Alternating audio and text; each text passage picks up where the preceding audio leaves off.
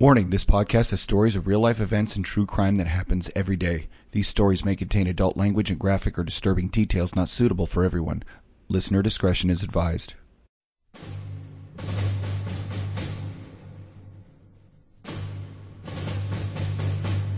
In our society, most people are content to go through their daily lives safely and peacefully. But our society is not always safe or peaceful. For that reason, some men and women answer a higher calling to defend and protect their fellow man. You probably know someone who is one of these people, or maybe you are one of these people. The ones who see and do the things most people would never want to.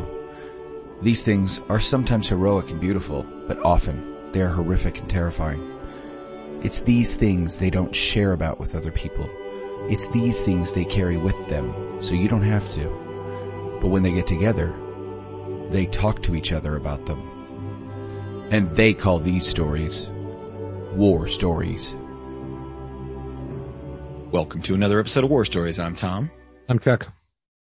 It's been a it's been a crazy week for uh for those of you listening to this during the week it's released. This is the week that uh Jussie Smollett was convicted. And uh bless my wife's heart, she wasn't really following it. She's following a lot of other stuff, but this one she's like, ah, fuck that guy. She wasn't really following it. And uh, I told her there was a verdict that came down, and I think she thought it was a civil case and that they were going after him for all the money that they had spent to investigate this and whatnot.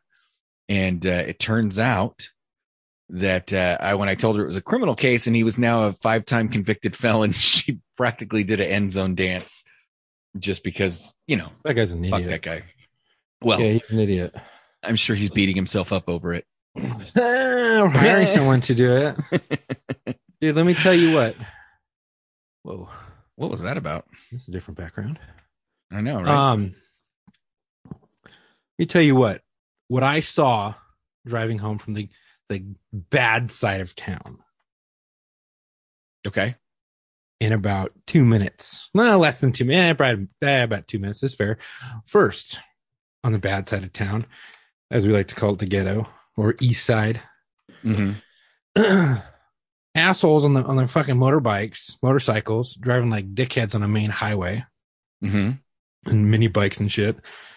And then about a quarter mile up, I look to the right at a liquor store and I see the ladies of the night, the working girls, Uh, the hookers, the street rats, the night rats, Mhm. whatever the fuck you want to call them. ladies of the evening. Man, there was a big one, a small one, a skinny one. Man, it was funny. And then I go to turn towards the freeway, and an encampment's on fire. Fucking good old transients. Um, maybe this is a question for the locker room. I'll save it for the locker room, but I'll pose it here and say it used to be that if you picked up a training hooker and found a dick, like, and there was a fight that ensued, the cops would come and they'd be like, Oh, he was beating up on a, a woman. He, he should probably go to jail. Oh, oh, it's a training hooker that didn't tell him that she had a dick. Nah, nah, it's mutual combat. We're out. Nowadays, is that shit a hate crime? It's a fucking hate crime, dude. All right. Uh, well, it, it could be. Um, it's there's a lot of uh. Oh boy, there's a lot of um, um, going back and forth on it. Uh, it could be. Uh, unless, but also it, it can't be a hate crime because you had no knowledge that they were a tranny. So there you go. It's Right. that's your real answer. The only way it would become a hate crime is if you would have, and I had something similar like this happen to me uh, in a professional job occup- occupation, not in personal life. um, you would have to make some certain sort of gestures, comments like "you fucking tranny, disgusting," and you beat the shit out of them because the person has penis. Right. You have Okay. a penis. So when you discover the penis, don't say anything about it. Just beat them up, and then it's not a hate crime. Don't say, "Oh, But- there's a fucking penis," and then beat them up. Anyway, before we go down the tranny hooker hole, We can talk which about is this more for for locker. That's a locker room topic. Uh, I wanted to story. welcome Austin to the show. Uh, how are you, Austin? Doing good. How are you, Tom? Good, good. Uh, now you are 22 and Yes, a sir. firefighter, right? Yes, sir. A volunteer firefighter.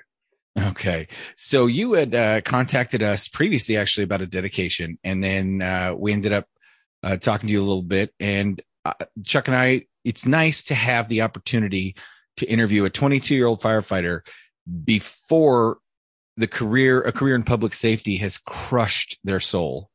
Right, they're still bright eyed and bushy tailed and like, oh, this is gonna be so This much fun. so uh, we appreciate you coming on the show, but we thought it'd be it would be fun. Uh, we've had a couple of volunteer firefighters, but uh, you're pretty young and new, and you're still a volunteer firefighter. Um, so you know, we wanted to talk to you about how a, a young man deals with that and how that affects you. And so I appreciate you coming on the show. Uh, at this point, what I'm curious to know is how at 22 did you land where you landed and how, how you ended up on that path to to being a volunteer and i assume correct me if i'm wrong are you planning on becoming a full-time firefighter Yes, sir. That that's that's the goal. that's what i figured so why don't you kind of tell us how what set you on this path and and how you ended up where you're at briefly Uh, well, see, I was I was really young when 9/11 happened, and as I got older, I got I'm very like I love history. History is one Oh, of my yeah. favorite things, and um, it was right around I believe I was in the fifth or sixth grade, and we had to do something on 9/11, and watching all the videos on YouTube back then about 9/11, like I just watching all those about the firefighters and cops and you know EMS workers and everything else. It just like that was what I knew I wanted to do it. And um I think it was a few months later or a couple years later, um the store that my granddad was the GM of actually burned down. And my dad's house was close enough to it. We actually he got the phone call right after the phone call to 911. And uh we went over there and watched pretty much watched it burn from it standing up to the time it hit the ground. And just Wow. watching all them guys work together and everything else, it was I knew I knew then that's what I wanted to do. so i'm assuming you were about two years old when 9-11 happened based on your age and how old were you when the fire broke out at the at your grandfather's Uh it was his he's the it was he was the manager of this the location yes, right? sir. okay Yes, sir. so how, how old were you when when that happened I think I was believe I was older than eight. I was Okay. older I I'm old I was old enough to remember that day.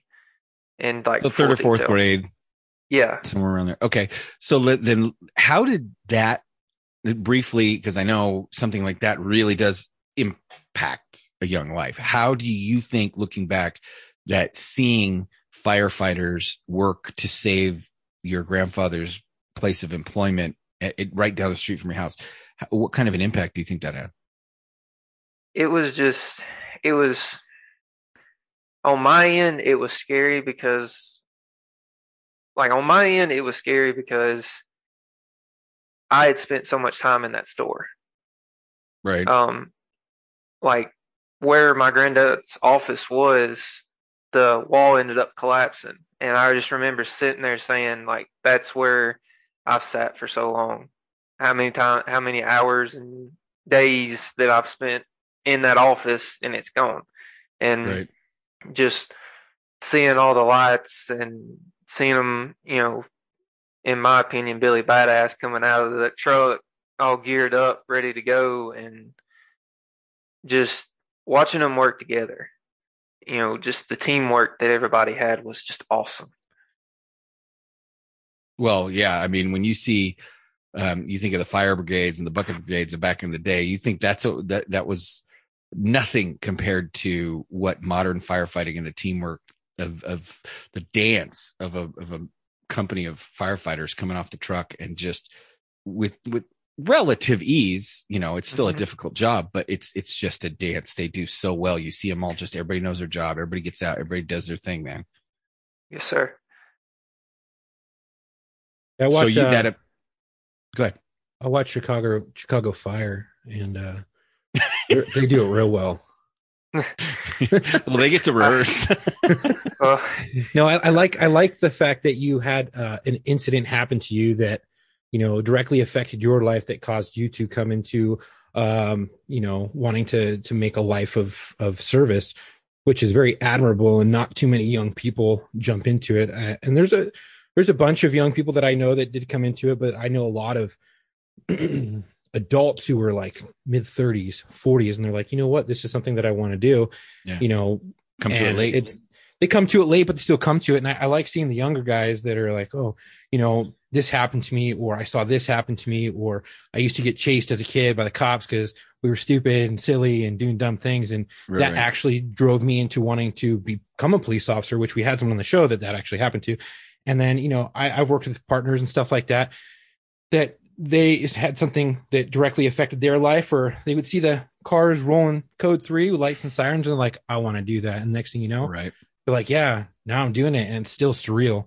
So that's that's that's pretty uh pretty awesome that that happened. So you graduated high school. Did you did, are you in college? Are you going to college for fire science? How did you end up from the time you get out of school, say, to now uh, being an actual volunteer firefighter? I assume you're if you're a volunteer firefighter, you're either a student or you have another job. How did how did that pursuit? How did you end up doing that? Well, the that's a really long story that uh, I would have to Oh. tell in a different different time. Um, just to kind of boil it down, um, Yeah. the my wife when me and her first started dating, um, I was actually supposed to go somewhere else and start work of what what my dad does every day, and um, right before I actually moved to go, um, she invited me with a couple of her friends to go to a bonfire, and one of the uh, guys that was there is actually a firefighter, and he's now one of my lieutenants. Um, me and him hit it off, and you know we got to talking and everything. And for Christmas that year, I got a light bar for my vehicle, and I was trying to figure out who could put it on. And he texted me one day, and he was like, "Hey, I'm down here at uh, the station. If you want to come down, I'll put it on for you." Okay. And Now is uh, that common? Oh yeah. Um, Okay. you know, we like our department right now, you know, it's open to us. As long as you're a full time member, you can go up there anytime. If you're not a member, you got to leave by 10 p.m. But I mean, we'll go down there and work on our vehicles or, No, I meant the light bar. Do a lot of volunteer firefighters have light bars? well, this was just like a normal light bar, like just straight oh. white. Oh, like okay. No, I Light yeah. When you said light bar, I'm thinking you're getting the the the cherries on top of the the card, Oh. so you can roll code three to to volunteer calls. But so you're saying it was just a light rack, and he helped this Yeah. this lieutenant helped to install it. Yeah, Got at that time he was he was still green behind the ears on being a firefighter. Um, actually, in the state of Alabama, we're not allowed to run uh, lights or sirens. If we have our if you have lights in your uh, personal, you cannot turn them on until your vehicle is stopped in park on the side of the road. Yep, that sounds about like California. I don't know other states, but you can't run lights unless you're actually in an official vehicle. So he helped you install that. He he and he kind of led you to the down the firefighting path, like mentored you. Is it kind of? in in a way, he talked me into um, join, uh, putting in an application, and that was that was at the end of December, and I didn't actually get accepted into the department until like the end of February. And um, Yeah. um, That is pretty quick. Uh, for you, you know, you say until, but uh, just to let you know, for us, we're like, oh, that's quick. but it the I don't know like how long it took for y'all, but you know we're just a volunteer department. You know we don't have um, Full I time. mean, we have all, yeah. Um, for us, you put in an application. Um, the board meets. See, you know, they the like the board gets together with you. You sit down with them. They kind of get where your head's at, why you want to join, that kind of thing, and then the board will get together at the next board meeting. Um, discuss it, see if they want to bring you on, and then if they do, they'll call you, let you know. Either way, they'll call you and let you know and Right. um, you know I, I was able to join, but uh, the department I'm in, uh, it was it was very they're very strict on their training. Um, You're a labeled as a probie uh, until you're or you're classified as a probie until you complete firemanship one and two.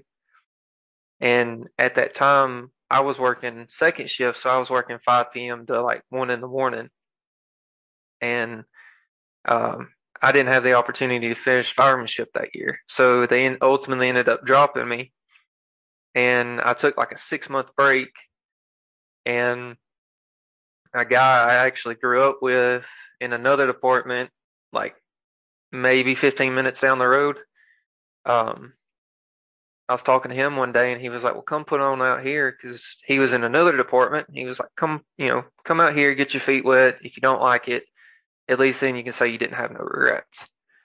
And um, I went out there and uh, put in and I started hanging out there. Um, I didn't get gear for like four or five months. I didn't even have a radio until my first house fire. Right. And it was just, I fell in love with like, I've always wanted to be a part of something bigger than myself. And this, it was just, it felt like when God put me on earth, this is what he, he made me to do. I know that feeling. so, well, so I, that's, uh, I mean, that's kind of interesting to me that no matter how many times we talk to people, Chuck, we just still hear, I found a purpose. I felt like I was called to do this. Like it wasn't Yeah. like, yeah, I thought it sounded fun. I thought I'd make some money at it. No, it, like, you know, people, people are called to do this. It's, there's a difference between a job and a calling. And this is definitely, as we say, it's definitely a calling. Yeah, there it it is definitely a calling. You know, there are a few that, that, that decide to come on to agencies that are mass hiring. And they go, that sounds like a good good idea. I lost my job, and you know, this has good health care and benefits. But We call them You know- captains. that happens. Eh, but for the most part, it's it's all like, yeah, I was called to do this. This is what I was meant to do. It's nothing more. I've wanted nothing more than this as, as my whole life as a kid. I, you know, grew up wanting to do this, and yeah, you know, and those make the best officers or firefighters or EMTs, paramedics, doctors, nurses. You know, those are the ones that are the best ones at their job.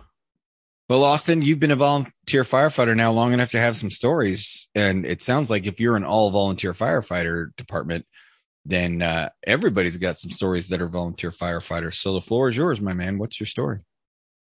Uh, well, to kind of lay it out, it, it's kind of a longer story, kind of. Sure. Um, so I'll never forget the day because it was the day that my great grandmother got sick. Um, like I said, I was working second shift and it was a Sunday afternoon and I was sleeping in. Ma'am, she wasn't my wife at that point, but she was my fiance. We were sleeping in and the radio I had, have y'all ever heard of like the Baofeng radios Yeah. where it plays? They're the, the little mini ham radios. Yes, sir. Um, Yeah. I had one of those, and I remember I woke up to the sound of the far west department of my county getting paged, and they have a tone that it's undeniable. Like you always know when it's there, and I, you know, I remember waking up thinking, you know, good for them, they got something, because I was just down there helping them with something, the other, you know, a couple days before, a couple weeks, and the chief was saying that you know he was glad that it had been kind of quiet and everything. They had you know had a slow month, and as I was waking up, I heard my phone ringing, Mm-hmm. and uh, the department I was in at that time, um, my lieutenant was really good friends with the other department's chief, and we would go down there and help them if they had something bad enough. And so in my head, I thought maybe it's my lieutenant calling me.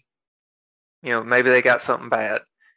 And uh, started reaching for my phone. I looked down, it was my grandmother, and she was saying that something was wrong with my great grandmother and could I get down there.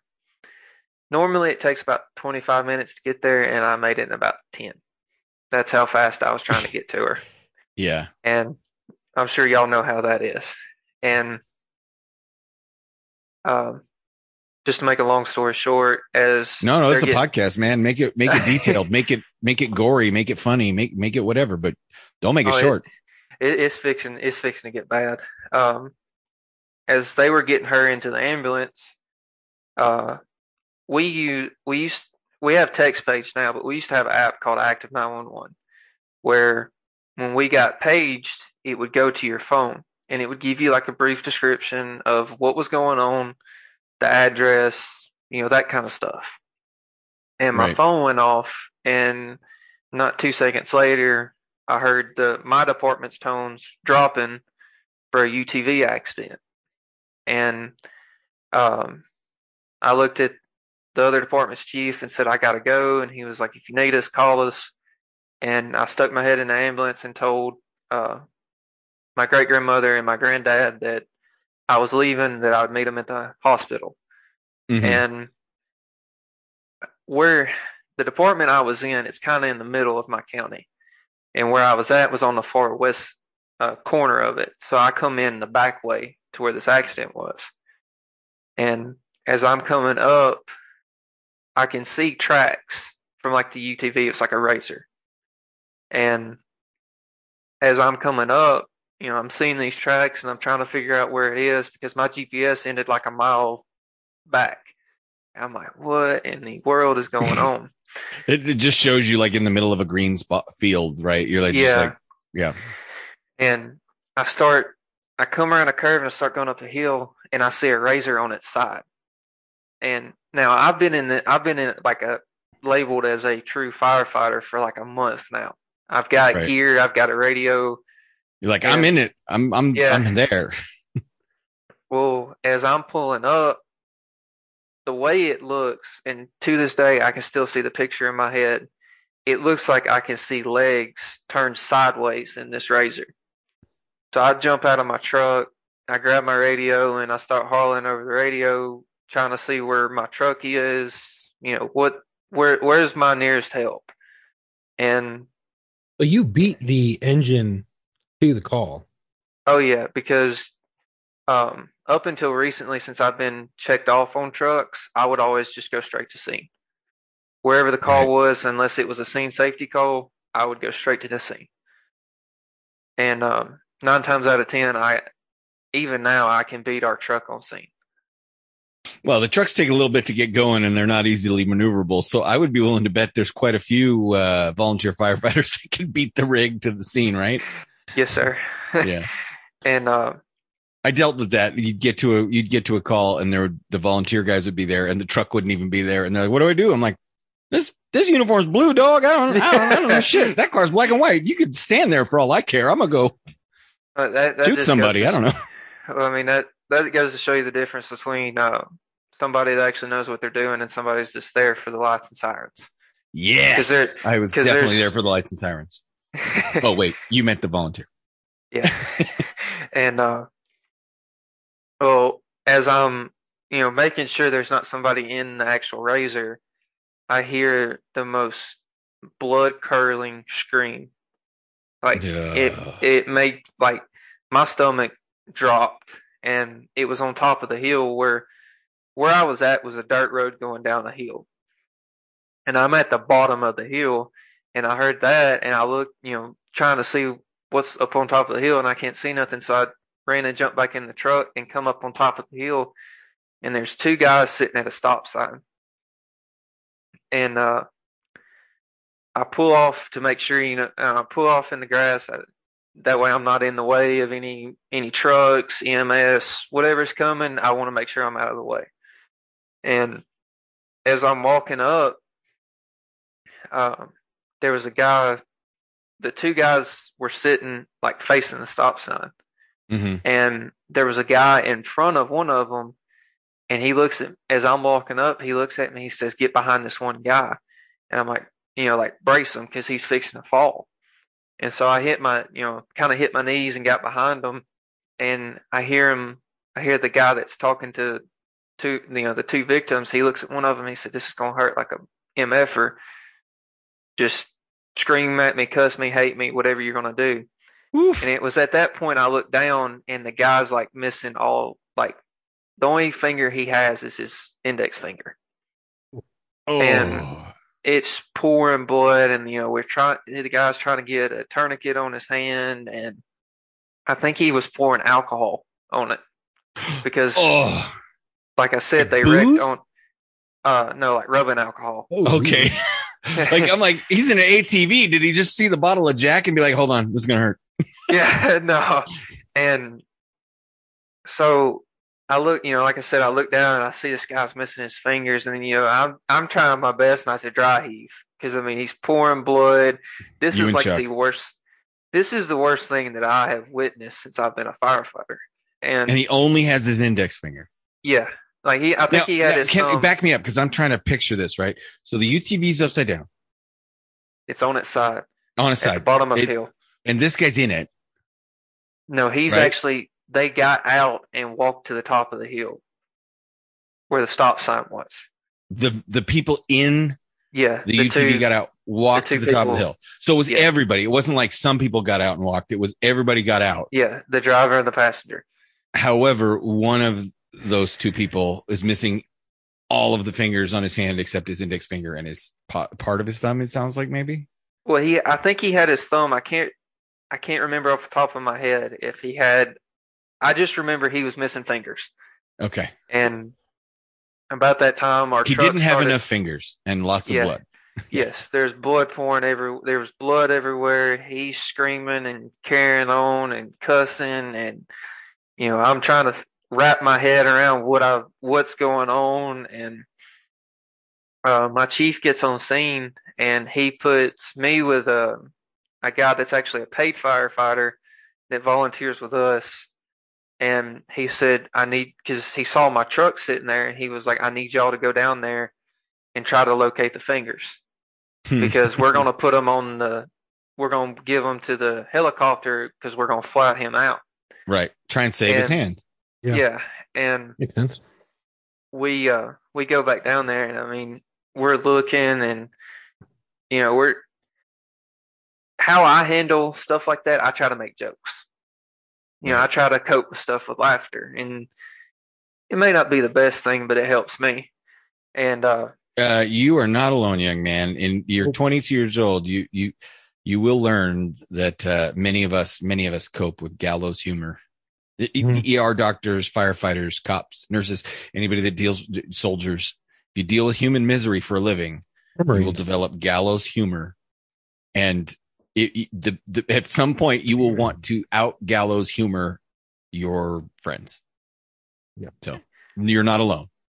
we en- i think we ended up uh ended up finding them and, and you know as we're walking down we're you know we're staring down at our feet and i'd parked my truck like i i think i moved it like a total of like a hundred feet at most down the hill because i was so afraid for one i just come that direction i was like what if i ran over this guy's fingers and didn't know it and you know i'm i'm thinking oh i'm going to get in trouble for that and you know that's just kind of how i was that's how my mind was working at that moment because i didn't It's really so realize funny.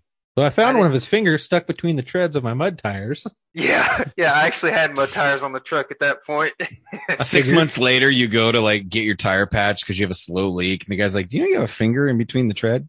Oh, I'd, I'd feel so crappy.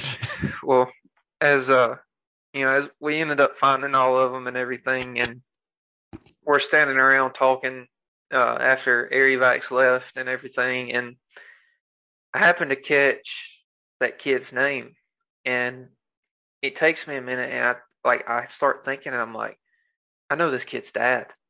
I work with him. Oh, And Good. so one of the guys that uh, I work with is actually a firefighter that ops uh, still in the same county. He was just like three departments down from where I'm at, so to speak.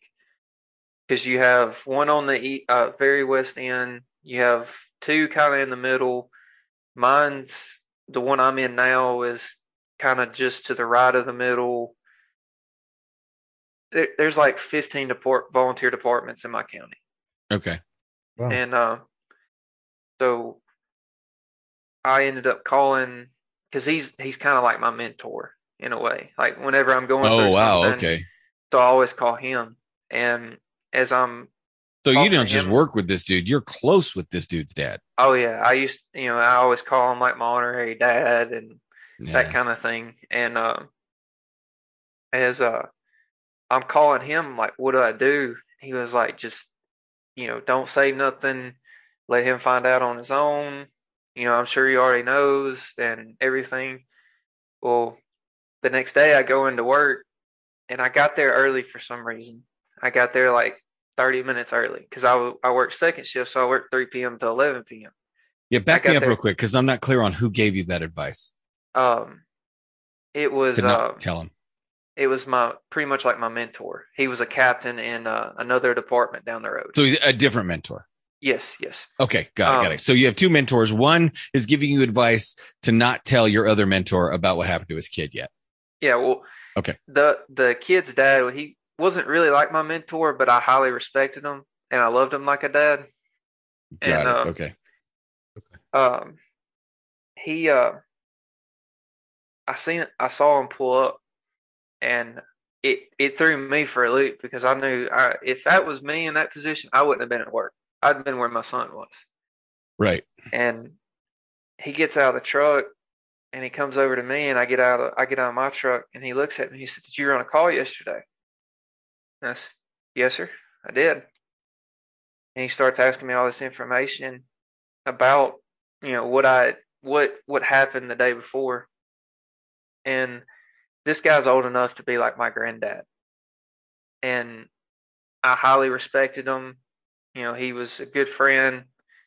And when he breaks down crying in front of a, you know, 18, 19 year old, you know, boo hooing because I was there for his son and he finally understands now why, um, you know, volunteer firefighters drop what they're doing and take off and go to calls.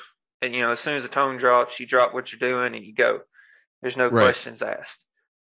And he said he could finally understand it. And he, you know, he thanked me and he always said that, uh, because he lived out there where I was a firefighter. And, uh, he always said he never had to worry because he knew my nickname at work is Bubba. And he said he never had he he never had to worry because he always knew Bubba would be on his way. Well, flash forward like a year later, I've moved shifts. I'm working nights now, and um, I ended up we got paged to a full arrest. Do y'all do you happen to know what a full arrest is? Like, like, like a heart attack. Yeah, like cardiac arrest. Yep. Yeah, yeah. Full arrest. and um, we got paged to a full arrest, and um, you know we did everything we could. We couldn't couldn't save them or save her, and uh, ended up finding out that it was my buddy's wife, so to speak. Oh, They weren't together, but legally they were still married, and uh, it that was hard too because not long after EMS had got on scene and you know called it, my phone started ringing and it was him, and he said, "I just want to hear it, hear it from you. Y'all did everything y'all could. You know, I want to hear it from you personally. Did y'all do everything y'all could?" right. And you know, I, I was like, you know, buddy, we, I'm, I'm not gonna lie to you, we did everything, and you know, there's just some things we can't control. Yeah. No, And, uh, that's and you have to get used to that. And uh, super tough though. well, I, I actually, I didn't realize this, but I ended up, I grew up with his daughter, and um, when she got there, uh, of course, she knew that I was there when her brother had lost, you know, his fingers and everything. And then, of course, I was there when her mom passed away. And she made a comment that I was always there when the bad stuff happened. And that I, you know, I should probably stay away from them. and I was like, yeah, yeah, yeah, you're not, you're probably not wrong. And, uh, It would feel Yeah. like that at that point. yeah, yeah. Well, and I'm sorry if I get emotional on this next part, but, um, Nope. Don't be sorry. That's okay. this past December, I went hunting with my granddad, and uh, on uh, the Saturday morning, and we were actually supposed to still be hunting, and we left early because my wife was pregnant, and I'd been gone since like 4 a.m. So I was like, you know, I probably should get home, and uh, I pulled up in my driveway, and uh, I heard one of the north depart the department that's just north of mine now got paged to a wreck with entrapment and everything you know it it just sounded bad and every bit of me wanted to go, but we can, you know, if we jump a call and we get hurt or something happens, we're not covered. Right. And um, so you know, I was like, I'll just wait for because at that point I was still in both departments, and I was like, you know, surely that they'll page one of them, and then I'll go. And um, this was right before Christmas, and I was at my in-laws, and they had released on Facebook, you know, who had it, you know, it we had heard that it was a fatality and everything, and it turned out to be my buddy. Yeah. And um, and I just I'm, I still struggle with the fact that I know that it probably is not true, or you know, I'm sure he was thinking about a hundred different things in that moment. But for me personally, I still go back to that day where he always told me that he never had to worry because I was always on my way. Right. And then this time you weren't on your way because you chose to wait for the page. Yeah, and that's something that I'm not a very emotional person, and that's something that still every time I think about it, it it it hurts real bad. And it, I, I wish I could tell you that it's going to change over time, but that it's like a freaking piece of food stuck in your teeth, man. Those thoughts, they'll, they'll go away over time to an, to the extent that you won't have them every day. But I, I'm convinced that until the day I die, some of the lingering questions for my career, the what ifs, the, the, the calls that really upset me, I'll still wonder, could I have done something different? Could I have this? Could I have that? And so I don't think that'll ever leave us. Um, personally, yeah. I don't know about you, Chuck. Yeah, no, I don't. I don't think so either. There's still calls to this day that you know could I've done something more? Is is right.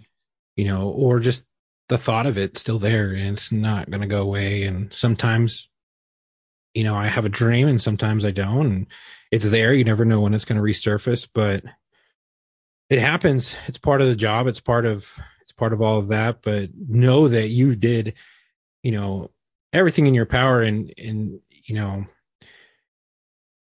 who who knows things happen in mysterious ways and miraculous ways and you know maybe there's a reason why you didn't get the call maybe Yeah. you And know you know what? I guarantee you, you may be kicking yourself for not going to that call. You may be upset at yourself for those words. Those words may be haunting you because you made a choice. You said, you know what? I want to go, but I'm not going to because I know I shouldn't until I get the call.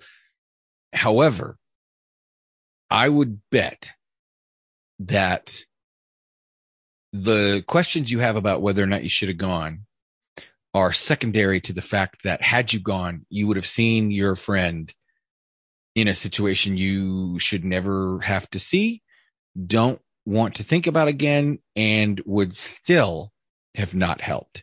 So you'd be stuck with the memory of, I went and I couldn't do anything. And now I'm stuck with this vision of my friend. And at least mercifully right now, you remember the way he was, not the way he ended up. Right. So, Austin, I would say that as much as you're beating yourself up over not going, you got a gift. And the, you know, I believe in divine intervention. I believe things happen for a reason. John did. John still does. Um, I, I- Chuck does. You know, things happen for a reason. And I'm here to tell you that if you were asking my opinion over beers, I would tell you that you were spared going to that call for a reason. That's exactly what my my family and friends have told me. and I concur big time because I've seen it where um someone's had to work on someone close to them and it it wrecked them it messed with their mind for a really long time Well, see A that friend of where, mine- oops, a sorry, friend of. Chuck's and I. No, I was going to say uh, Chuck and I have a mutual friend. In fact, to give Ch- so that I don't dime him off. A, he's been on the podcast, and B, he was on the pod. He, we recorded his episode the same day we recorded Chuck's first episode on the podcast. And uh, as they were passing each other leaving the studio, they recognized each other, and I it was kind of hilarious to me that John knew Chuck and I knew this other cop, and then these two cops knew each other because from working together. So, do you know who I'm talking about now? I do Yeah. And uh, he once told me about a call where he responded to a gunshot victim up on Mulholland. And when he got up there, it was a cop that he had worked with and was friends with who had shot himself in the face and then laid his badge and his ID out on the seat next to him so that they could identify him when he got when they got there. And my buddy got there and and was the first cop to respond to find one of his friends had shot and killed himself. And the only way he knew it was his friend was because his badge and ID were sitting on the seat. So um yeah, you you you definitely um you definitely were given a gift, I think. I agree. Well, uh, I have. Uh, we had a really bad fatality wreck one time, right down the road from where I actually live now. And um, when they released his name, I looked him up on Facebook, and the um, when I we were popping the door to actually get him out, he had uh, he had this grin on his face. Like they always say, you can always tell if somebody was at peace with dying with how their face is, especially with Hmm. wrecks. And um, he had a grin on his face. And it was the same grin he had on his Facebook profile picture. And I still see that face. That's Yeah. something that you'll never forget. Yeah, and that's that's the way you should. That's the way you should. He was your friend. I mean, let's face it. You've dealt with um, an intersection of your personal and professional life um, on a scale that I can't imagine. You know, and I I was a cop in a small area, but I didn't know anybody from that area. I did work with people that had to deal with calls at locations where they were friends with or knew people like like Chuck and I have discussed and like you've discussed Austin. But I've personally never experienced it. I don't Chuck have, I mean it's it's difficult in major metropolitan areas. The smaller your area gets I'm sure the more common this might be especially with volunteer fire agencies. But I don't Chuck have you ever been on a call with somebody you knew personally and I'm not talking about like you know you show up in a call with and there's a kid you knew in junior high I mean like you show up and it's your friend You know, unfortunately, I mean, thank God for me. Um, I work in an area where I did not grow up, and is full really far from where I grew up. Now I have come in contact with criminals that I went to school with, um, right and like tweakers and stuff like that. But as far as having to actually deal with someone, the closest I came was with someone else who we both worked on this child, and um, the child did not make it. And it was a close family friend of his, and that was the closest I've ever came to seeing anything like that, and to see how it tore him up. I mean, I, I've never had that an opportunity, nor do I ever want that opportunity, um, because it's it's tough, and I've seen it firsthand how tough it can No. be. So Mhm. thank God, no.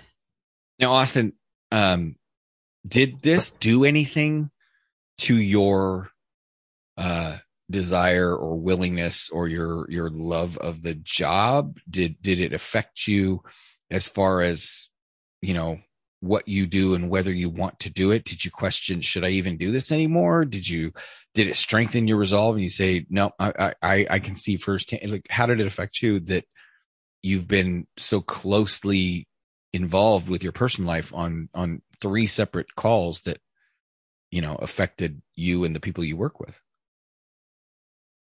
I don't think it ever, I mean, it, I don't think it ever affected my love for being a firefighter in any way. Um, I still love being a firefighter. Um, it's never, you know, un, unfo- you know, I may be still young and I may still be really new at this, so to speak. Um, but, and I, I've, I've seen some really bad stuff and I've seen some really good stuff.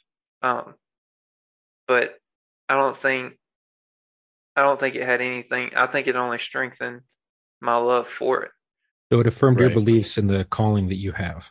Yes, sir. 110%. well Um, i i that probably would have done it for me as well like i i would like to think that that would have strengthened my resolve too and i would have said you know what? I if if i can be involved in helping even people in my own life by doing this job that's that's a, an added incentive i never even expected. E- even though in your case obviously it's been negative like it would tell me that oh my gosh maybe on the next one maybe on the next one I'll be able to make a difference and it'll be somebody I know. And you know what I mean? I, I, I think that's probably where I would go with it is it would make me want to, you know, do better on the next one, especially in case it was, you know, friends and family. Oh yeah, um on a different story real quickly. Um I I actually bought my house that I live in now that's I mean it's 2 minutes from my department. Um we got last year we got paged. This was before my buddy's incident or accident I should say. Um we got paged to a unconscious and um and it it's where my house sits, it's in the subdivision directly in front of my house. And it was actually two houses down from where I had we had originally was going to buy a house. And um as I'm walking, you know, I pull up, I turn my flashers on, get out of the truck, and as I'm walking up, this little girl comes up to me and she was like, um, my mommy's in there, she's on the floor, can you help her?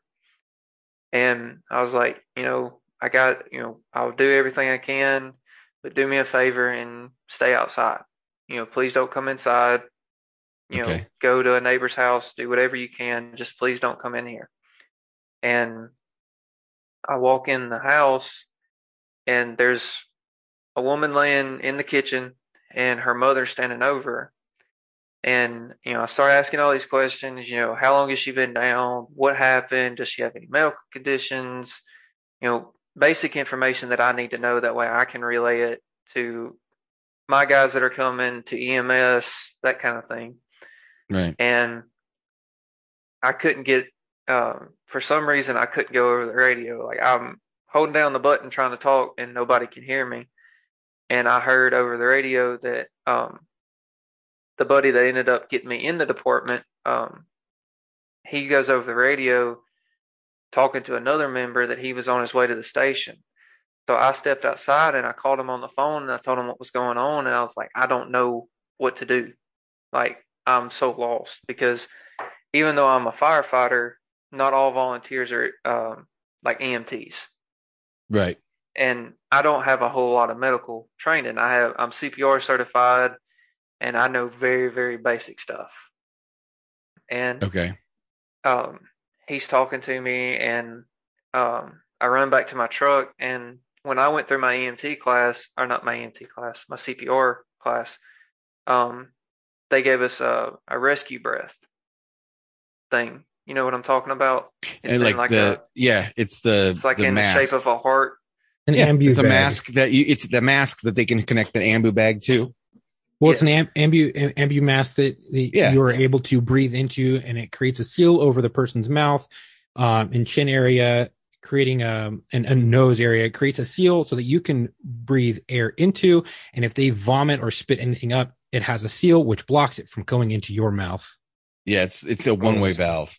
Yeah. Well, as as that's all going on, I uh I go back inside and I've got my buddy on the phone and he's like walking me through what I need to do, and it took everything I had to because she was face down, so Hmm.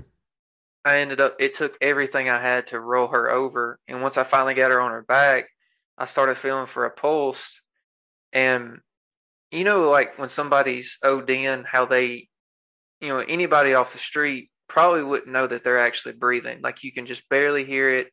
It sounds almost like they're gurgling.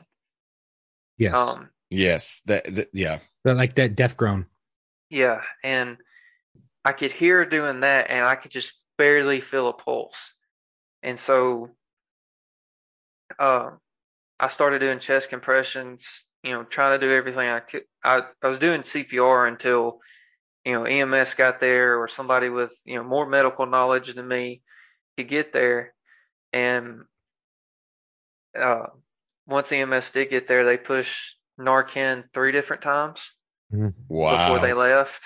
And the first time I'm I'm like over kind of like her middle area standing up and uh there was two MT two EMTs and a paramedic at like her head area.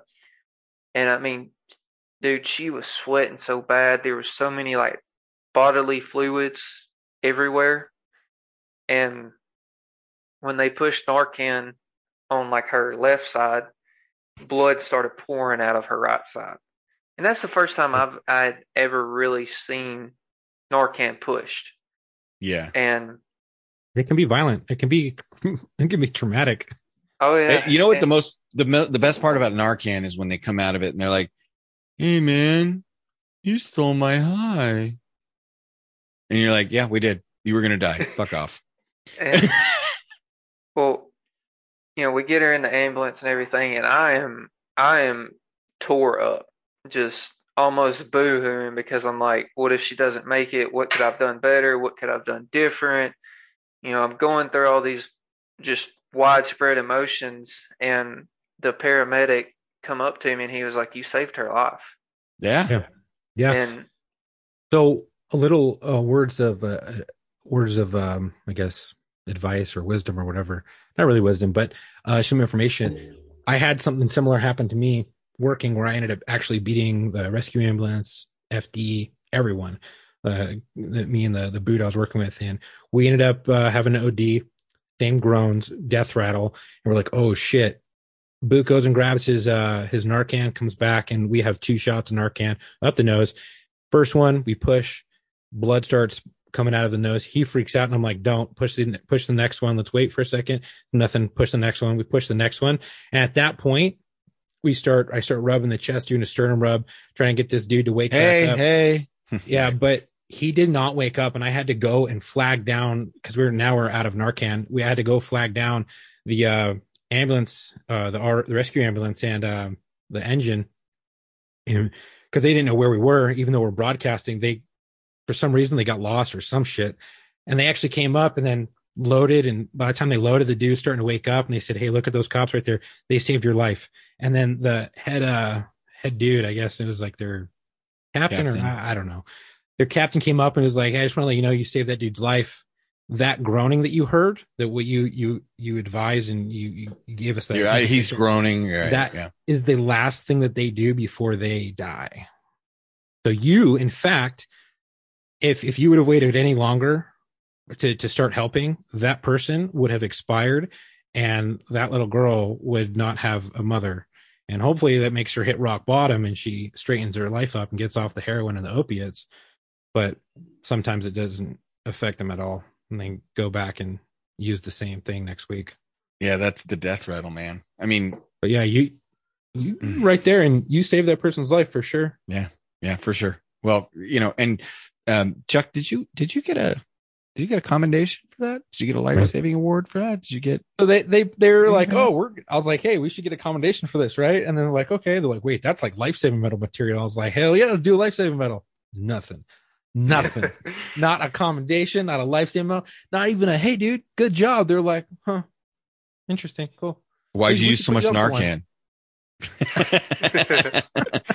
you know that shit's expensive, right? It's not in the budget, That's what I was expecting to get. right? So- Why'd you use so much? Well, Austin, you you have a, a distinction where we're, this is going to be a first for us. We've we've never had um uh the same person be featured as a dedication before, but interestingly, uh, for the listeners if they don't know, Austin, uh, we always ask for dedication, and, and Austin had previously emailed us, and we had included uh, someone that he had emailed us about in a dedication of an episode. But since Austin is here, uh, he wanted to rededicate his episode, correct? yes, sir. Okay.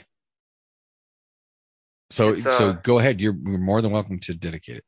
It's uh for Sergeant Nick Reiser. He was killed um, a couple months ago uh, in the city over from me. He was chasing a bad guy and was shot and killed, trying to protect lives. He was going towards um, that city's Walmart, and Nick went to pit the vehicle, and the vehicles ended up spinning side by side, driver to driver, and um, Nick was ultimately killed, and his partner took uh, a round to the vest. Well, rest easy, brother. We got it from here. And uh, I wanted to also include that um, a, a firefighter that was recently uh, killed in the line of duty in Rock Falls, Illinois. Lieutenant Garrett Ramos. Uh, Lieutenant Ramos was inside a house fighting a fire when the floor collapsed beneath him on Friday night uh, last week. So uh, they just had a funeral for Lieutenant Ramos. And the news release from the city of Sterling, where he was a firefighter, said that they received a call just after 11 p.m. Friday on Ridge Road. EMS crews attempted life saving measures on the firefighter at the scene and en route to the medical center, where doctors continued life saving efforts to no avail. Uh, he was on duty and um, responding to a fire when he fell through the floor. No further information is available at this point. Uh, and the reason I wanted to bring that up is obviously we have Austin on here and he's a firefighter, but uh, we have had a firefighter on the show, a friend of mine named Aaron, who is now an ER nurse, who had the same thing happen to him, fell through the floor and uh, did not die. So Aaron was very lucky, but unfortunately, Lieutenant Ramos was not. So, uh, Lieutenant Ramos, rest easy, brother. Uh, we have it for him here. Uh, Austin, thank you for coming on, man. At, at 22, you've already seen so much more than the average 22 year old. I mean, that's like, I mean, that's what I say. Veterans, firefighters, cops, nurses, paramedics. By the time you're 22, 23, 24, 25 years old, you've been in the game anywhere between, you know, two to five years. And you've seen some shit. You've seen stuff that, you know, the only way you're going to see that and without joining the police fire department go overseas go serve in the military. You know these are all the jobs where you're going to see this stuff. You're going to have to deal with this stuff.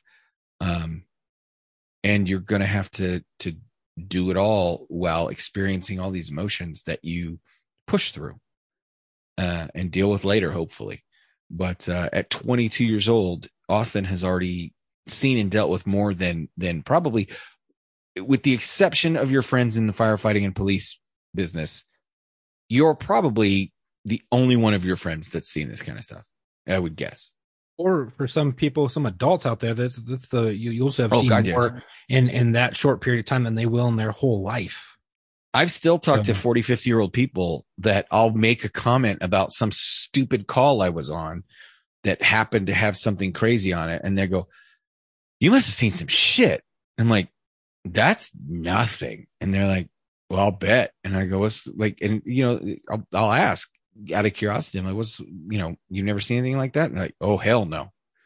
And Yeah. you forget that the stuff that we see, the stuff that we deal with on a regular basis, the stuff that Austin at 22 has seen there are 50, 60, 70 year old people on this planet that have never even come close to that.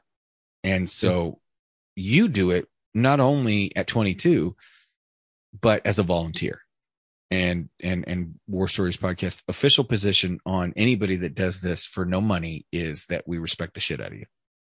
Yeah, absolutely. And there, there's things that I've witnessed and things I've heard that I wouldn't wish upon my greatest enemy. And there, I'm sure well, then y'all you can have more the respect for your greatest enemy than I do because there's some shit I would totally wish on him.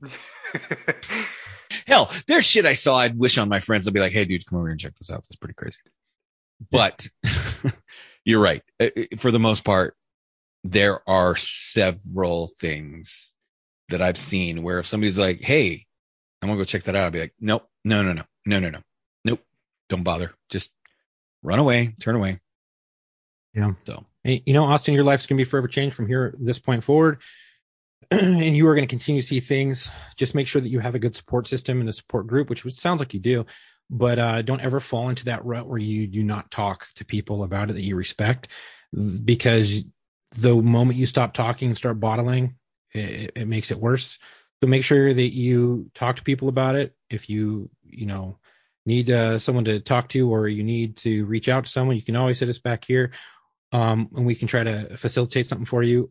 But make sure that you have a support group and make sure the the guys in your department and surrounding departments that you're friends with, make sure they do so they can help. You can help prevent burnout or catastrophic disaster because God knows I've seen it on my department. I've seen the shit eat people alive. I've seen my friends uh, from the military that shit eats them up, and sometimes the worst happens. So I don't want that to happen to anybody. So make sure that you and you you preach to everyone else, have a good fucking support system, and talk about it and get that shit off. And if someone needs help, make sure you get them the help that you need. Damn right. They need. Any final words as we close out this episode, Austin? I appreciate y'all letting me come on. Oh no, we honor. appreciate you coming on. Any advice for young uh young people out there that are looking to get into this line of work other than buckle up?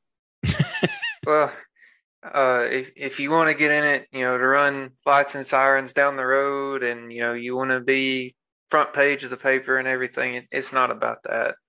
You know, you you do it, No, it you get not. you get, you know, you go into the services like fire, EMS, military. You do it for the betterment of your community. I just thought of something. There's two kinds of uh there's two kinds of public safety people. There's the kind that when they see that they made the front page of the paper, they buy a copy of the paper and they frame it. The other one buys every copy of the paper and then burns them. I, I, I'm I'm not gonna lie to you, Tom. I've I've made the paper once or twice, and I've got you know pictures, and I've got the newspaper and stashed away, but I don't go around blasting it Yeah. everywhere. So you know what's interesting is uh I did not save the paper, but my wife did. And when we moved up here, as I was packing stuff up and I was I found a box of my stuff from the police department that it was labeled, you know, police stuff. And I opened the box when we got here to to, you know, transfer it into a plastic tub and put it in my storage uh, shed and stuff. And I open it up and I find this envelope and I pull stuff out and it's all of this paperwork and newspapers and stuff that my wife had saved. And what's interesting is uh, as much as I joke about the cops that want to see their picture in the paper and the cops that don't want to see their picture in the paper, I'll tell you this. I'm kind of glad she did. And now that I'm, you know, beyond it all and I have mementos of it that I would not necessarily have wanted at the time, I'm definitely glad I have them now. So the fact that you saved them and you put them in a box somewhere is, is probably more uh more correct. That's probably the best way to do it. Get it, put it away. Don't ever look at it until you retire. Then pull out those memories and do some healing. I've never been featured in no paper on the news a bunch of times. I've, right. been, I've been recognized by the the trauma center nurses.